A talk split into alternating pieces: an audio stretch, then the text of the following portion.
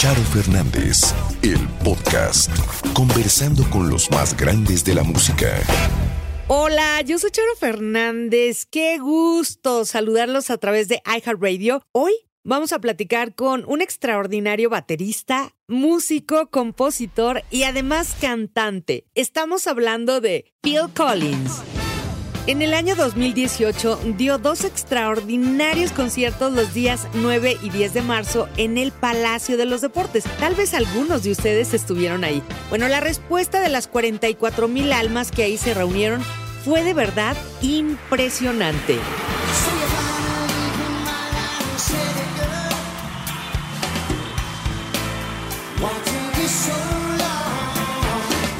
Bueno, pues con motivo de esa visita nos concedió esta entrevista en exclusiva que van a poder escuchar a continuación y que espero la disfruten muchísimo. ¿Qué es lo más bello que recuerdas de tu primera etapa con Genesis? Cuando ganabas 10 libras a la semana. Simplemente tocar música. El que tocáramos cada noche y recibir paga por algo que te gusta, en realidad nada podría ser mejor que eso. Esas experiencias de hace ya mucho tiempo son invaluables. Era una manera de ganar dinero para comer y a la vez tocar la música para la gente que la esté escuchando por primera vez. Creo que tuve mucha suerte y fui muy afortunado.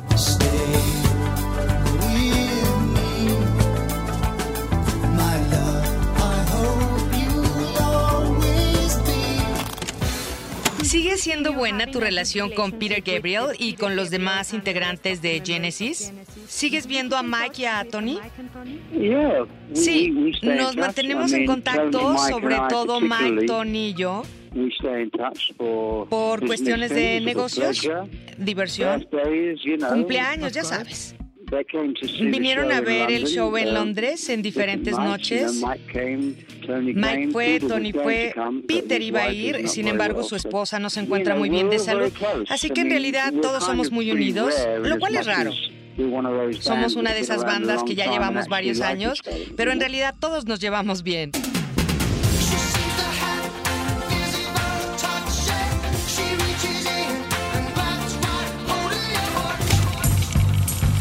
Me encantó tu biografía titulada Not Dead Yet. Me parece muy honesta, pero sobre todo escrita con mucho humor. Cuéntanos acerca de ella, me encantan las anécdotas. Sí, es una manera muy inglesa de ver las cosas. En unas partes algo oscura, pero es intencional. Hay muchas cosas chistosas, puedes ver la vida de una manera graciosa.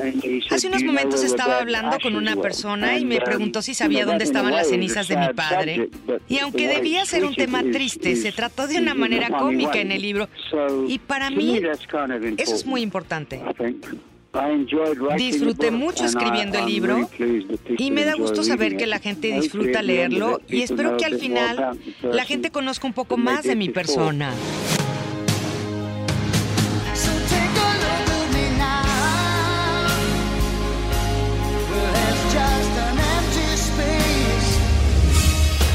En tu libro I'm Not Dead Yet pides perdón por el concierto de Live Aid. ¿Por qué? Bueno, mira, se supone que era una pequeña broma y ya sabes, el humor inglés es algo difícil de explicar. Hay quien lo puede considerar cómico, otros no. Digo, no tengo nada de qué avergonzarme. Es más, me siento orgulloso del concierto. Pero hubo muchas cosas y situaciones de las que la gente nunca se enteró y por eso hay todo un capítulo dedicado a ello. Sigo conociendo gente que a la fecha me pregunta si me he recuperado de esto. Y eso que fue hace más de 30 años.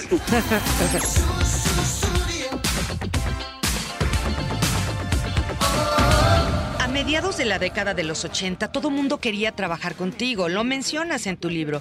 ¿Cuál fue tu experiencia de trabajar con Eric Clapton, Robert Plant, Sting? Bueno, para mí son mis amigos. Probablemente Eric Clapton es el amigo musical más cercano que tengo.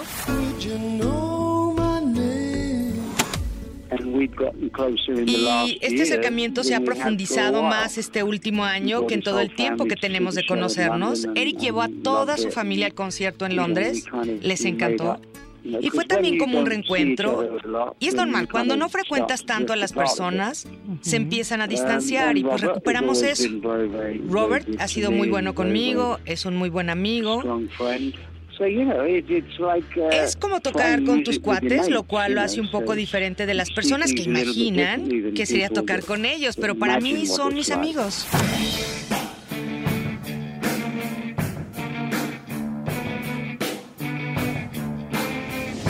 En el álbum Both Sides of the Story hay una canción titulada Can't Turn Back the Years.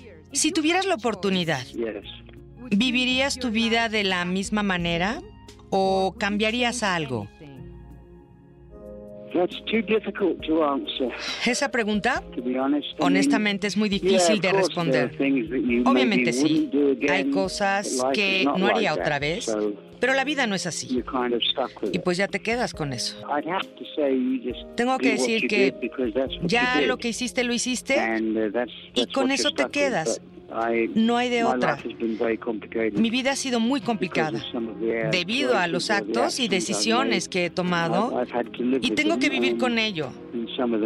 Algunas han sido buenas y otras no tanto.